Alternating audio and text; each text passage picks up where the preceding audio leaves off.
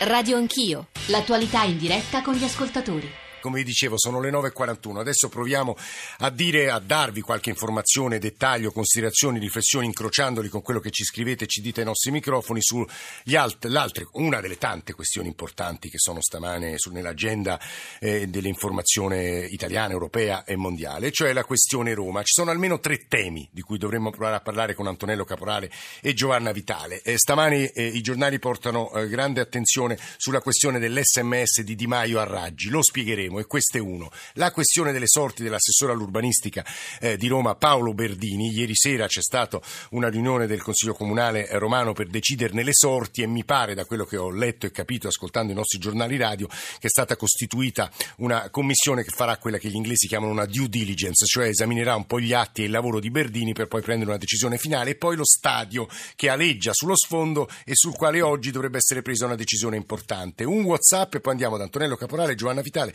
che ci aiuteranno a fare un po' di chiarezza su questi tre punti. Ecco il WhatsApp. Buongiorno, sono Rosaria da Roma. Apprezzo molto che la sindaca Raggi abbia detto a Berdini che la pazienza è un limite, di smettere di dare interviste e lavorare e che forse sarà commissariato. Si ricordi che questo è il pensiero che hanno anche la maggioranza dei romani nei suoi propri confronti. Grazie. Antonello Caporale, Fatto Quotidiano, buongiorno e benvenuto. Giovanna Vitale, aspettami un secondo Antonello, Giovanna Vitale, giornalista di Repubblica, buongiorno anche a te Giovanna. Buongiorno. Antonello Caporale, io ho elencato tre eh, temi, eh, questioni complicate da descrivere, proviamo a snoccionarle, a spiegare agli ascoltatori, anche perché hanno poss- delle possibili conseguenze credo rilevanti. Antonello.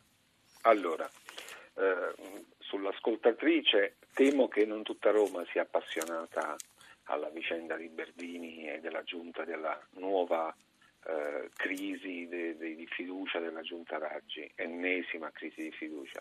Detto questo, Berdini è un grande architetto e un grande urbanista. Naturalmente eh, avrebbe dovuto modulare meglio le sue parole e i suoi giudizi, che sono così gravi che, a mio modesto avviso, l'avrebbero dovuto obbligare a lasciare la giunta di sua spontanea volontà e non accettare questa riserva, questo giudizio terzo come se fosse uno scolaretto da, a, a, scuola a fare le lezioni a raccogliere i compiti. Sullo stadio, ricordo che, me lo ha detto Chiamparino, ex sindaco di Torino e al tempo promotore della concessione edilizia alla Juventus, che Roma è l'unica città che per realizzare lo stadio deve realizzare un quartiere Torino concesse alla Juve, che ha il suo stadio di proprietà, 27.000 metri quadrati di cubature esorbitanti dal campo di calcio, diciamo così.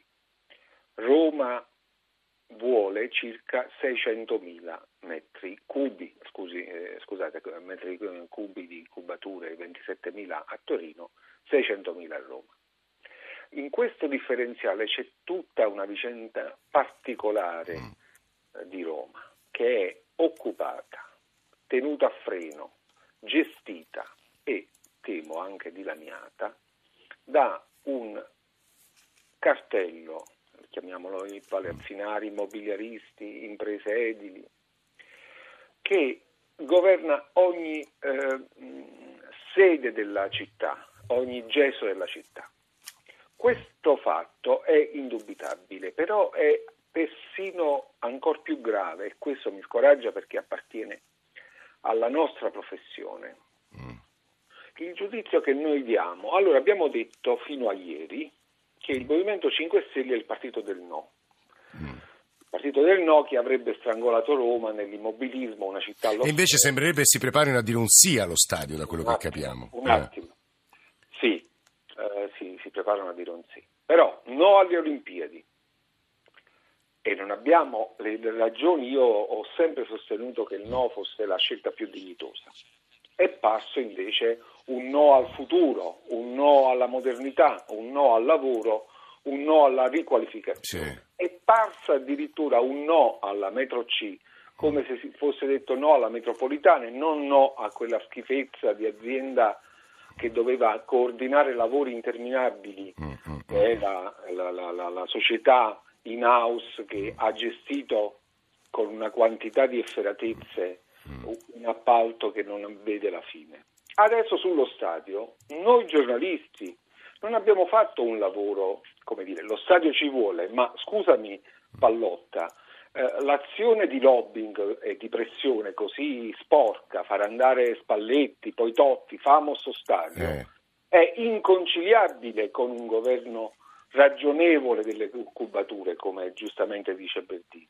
E fino a ieri, mm. proprio fino a ieri, eh, l'altro giorno, diciamo, tre giorni fa, quattro giorni fa, sembrava che questo no allo stadio fosse l'ultima chicca di una giunta dedita di nuovo al E invece dici Antonello Caporale? E invece oggi noi troviamo questa giunta a capo dei nuovi palazzinari di Roma. Mm un po' insomma. Vedremo, vedremo oggi come va una riunione credo attesa e molto importante. Io spero eh. e credo che alla fine naturalmente ne esce indebolita la linea Bertini, anche sì. per tua responsabilità. Sì. Spero che almeno una limatura di questa sì, del progetto, della cubatura. Ecco. Eh, è Antonello Caporale che stava parlando, giornalista del Fatto Quotidiano, a Giovanna Vitale, giornalista di Repubblica, che ci racconta eh, poi quello che, che, ci ha raccontato, quello che è accaduto a Roma eh, in questi ultimi eh, mesi. Chiederei due cose. Primo, se vuole ovviamente aggiungere qualche considerazione a Antonello Caporale, e poi spiegare agli ascoltatori che cosa sarebbe successo e cosa non tornerebbe nei rapporti fra Di Maio e Raggi. Giovanna.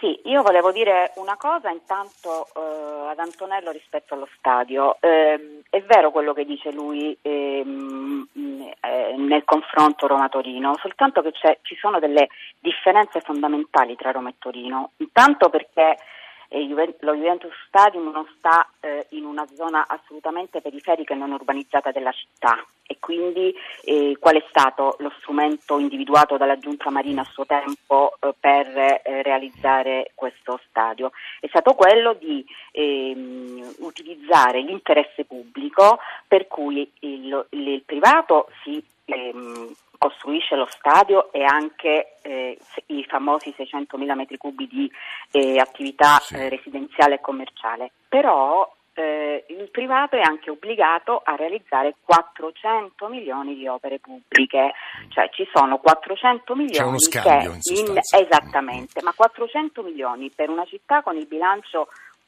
pressoché in default come il Comune di Roma non sono bruscolini. E se ti consente che questo poi quello, lo strumento individuato dalla Giunta Marino attraver- che, che, poi eh, era quello appunto di realizzare, è vero quello che dice Antonello che c'è eh, in qualche modo una, una, sproporzione enorme rispetto a Torino, però è anche la sproporzione dovuta anche alla, alle differenze di situazioni che ci sono tra Alcuni ascoltatori ci stanno dicendo che accanto allo Juventus Stadium c'è un centro commerciale, l'area 12, però immagino molto più piccolo di quello che sorge. Sì, molto più piccolo eh. per, le, per, per, le, proporzioni che ha giustamente detto Antonello, però c'è una, c'è una ragione per cui è stato consentito al privato di fare un progetto diciamo, con questo peso urbanistico. Eh, non, non e poi eh, diciamo che questo si è innestato Berdini, la sua battaglia è una battaglia che eh, Berdini è stato scelto per dire no, perché Berdini è un urbanista, come ha sì, riconosciuto sì, sì, Antonello, di fama, che però è contro tutte le operazioni diciamo, urbanistiche di che hanno sì, no, il punto è chiaro, forse tra l'altro dedicheremo un pezzettino se oggi c'è qualche risultato importante alla questione domattina. Ti chiederei Giovanna Vitale di spiegare agli ascoltatori se è grave e insomma che, in che cosa consiste questa novità di Maio Raggi. No, ma Di Maio Raggi è semplicemente... Scusami, Di Maio Marra. Fare... Mm effect certo, eh, è, è, semplicemente eh, l'ennesima eh, verità accomodata dal vicepresidente della Camera per non, per non, dire una bugia, perché Di Maio è intervenuto a in mezz'ora il programma domenicale di Lucia Annunziata esatto, e ha detto che eh, c'era stato un solo incontro con, con, Marra il 6 luglio del 2016, durante il quale lui ha esortato il, il dirigente del Campidoglio, diventato il braccio destro del sindaco, della sindaca Virginia Raggi ad allontanarsi perché il movimento non lo voleva. Fatto sta che oggi eh, suo, sul, diciamo, la, l'inchiesta svela un'altra cosa e smentisce Di Maio perché dal telefonino di Marra sequestrato il 16 dicembre, il giorno del suo arresto, viene fuori un sms che Di Maio ha mandato alla sindaca Raggi e che la sindaca Raggi ha girato a Marra per eh, diciamo, rassicurarlo, in cui eh, sostanzialmente Di Maio scriveva alla sindaca che eh, la quale si, evidentemente si lamentava del fatto che Marra si sentiva perseguitato, no? uh, perché poi ovviamente c'è stata un'escalation contro Marra da parte del, di una parte del movimento che non lo voleva e in cui eh, di, di, Maio scrive a Raggi che Marra non si deve sentire umila, umiliato, lo definisce servitore dello Stato e addirittura poi aggiunge sui mail il movimento fa certamente ogni mese, l'importante è non trovare nulla. Quindi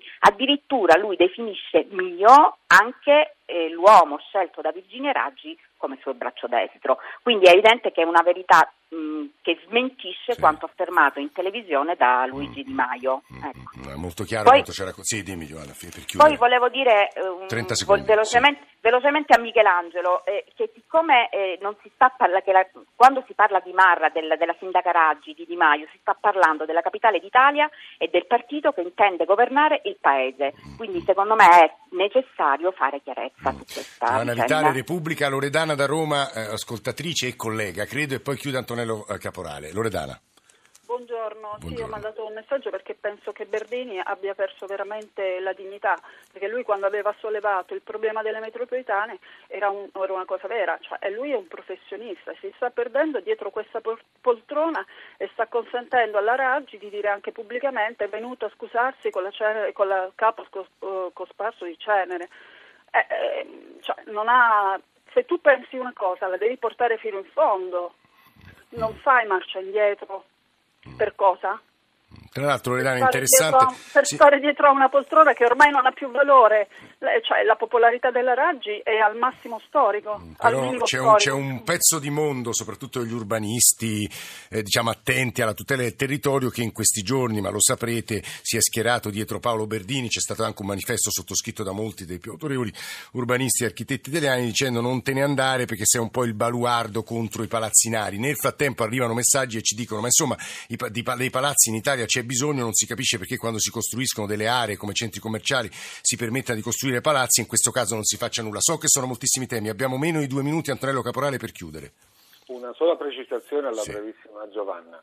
È vero che la, l'area è fuori dalla città, ma è stata scelta dai costruttori, non dal Comune di Roma che l'ha accettata. Berdini mi pare che avesse in mente di localizzarla sulla Romanina o forse a Centocelle e, e, e dunque in un'area già costruita eh, su, sui palazzi. La crisi immobiliare è tale e l'invenduto è tale che bisognerebbe riflettere prima di aprire altre altre cubature. È vero che un'impresa privata per raccogliere i soldi ha bisogno di sviluppare attività commerciali e dunque eh, allegare allo stadio anche altre attività.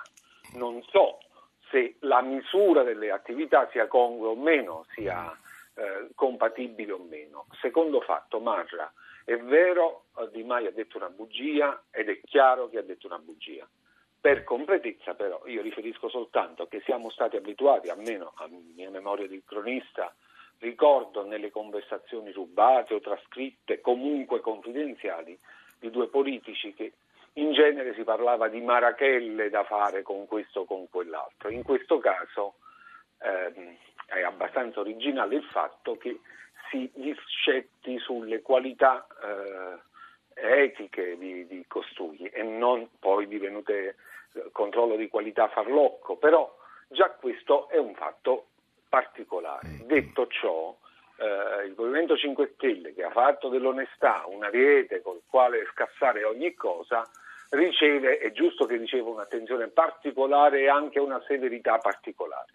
Mm. Io mi dolgo solo di un fatto, di noi giornalisti, eh. che forse l'astio, anche per il fatto che i 5 Stelle sono così eh, eh, aggressivi con i giornalisti fino a erigere, compilare... Cioè vengono ricambiati con la stessa moneta, questo stai dicendo? Ecco, sì. Mm invece noi dovremmo modulare bene l'enfasi. Di... Questo, è un, questo è un tema, lo dico a Antonello Caporale, insomma, chi ci sta ascoltando, che noi abbiamo sfiorato in una, una, mezz'ora di trasmissione, quella in cui c'era Carlo Freccero la settimana scorsa, cioè il tema del rapporto fra Movimento 5 Stelle e giornalisti e media, che è a nostro avviso di grande interesse. Grazie a Caporale e a Vitale. Noi siamo in conclusione di trasmissione, e la, eh, in redazione, e cioè coloro che hanno costruito come ogni giorno questa trasmissione sono Alessandro Forlani, Nicola Amadori, Valeria Volatile, Alberto Agnello, Alessandro Bonicatti e Valentina Ghini. Galli, in regia c'è Cristian Manfredi e in console stamane c'erano Max Gambino, Fabrizio Rocchi e Massimo Vasciaveo. Eh, come sapete adesso il GR1 delle 10 per le ultime notizie, poi eh, Radio 1 Music Club con John Vignola e Ilaria Sotis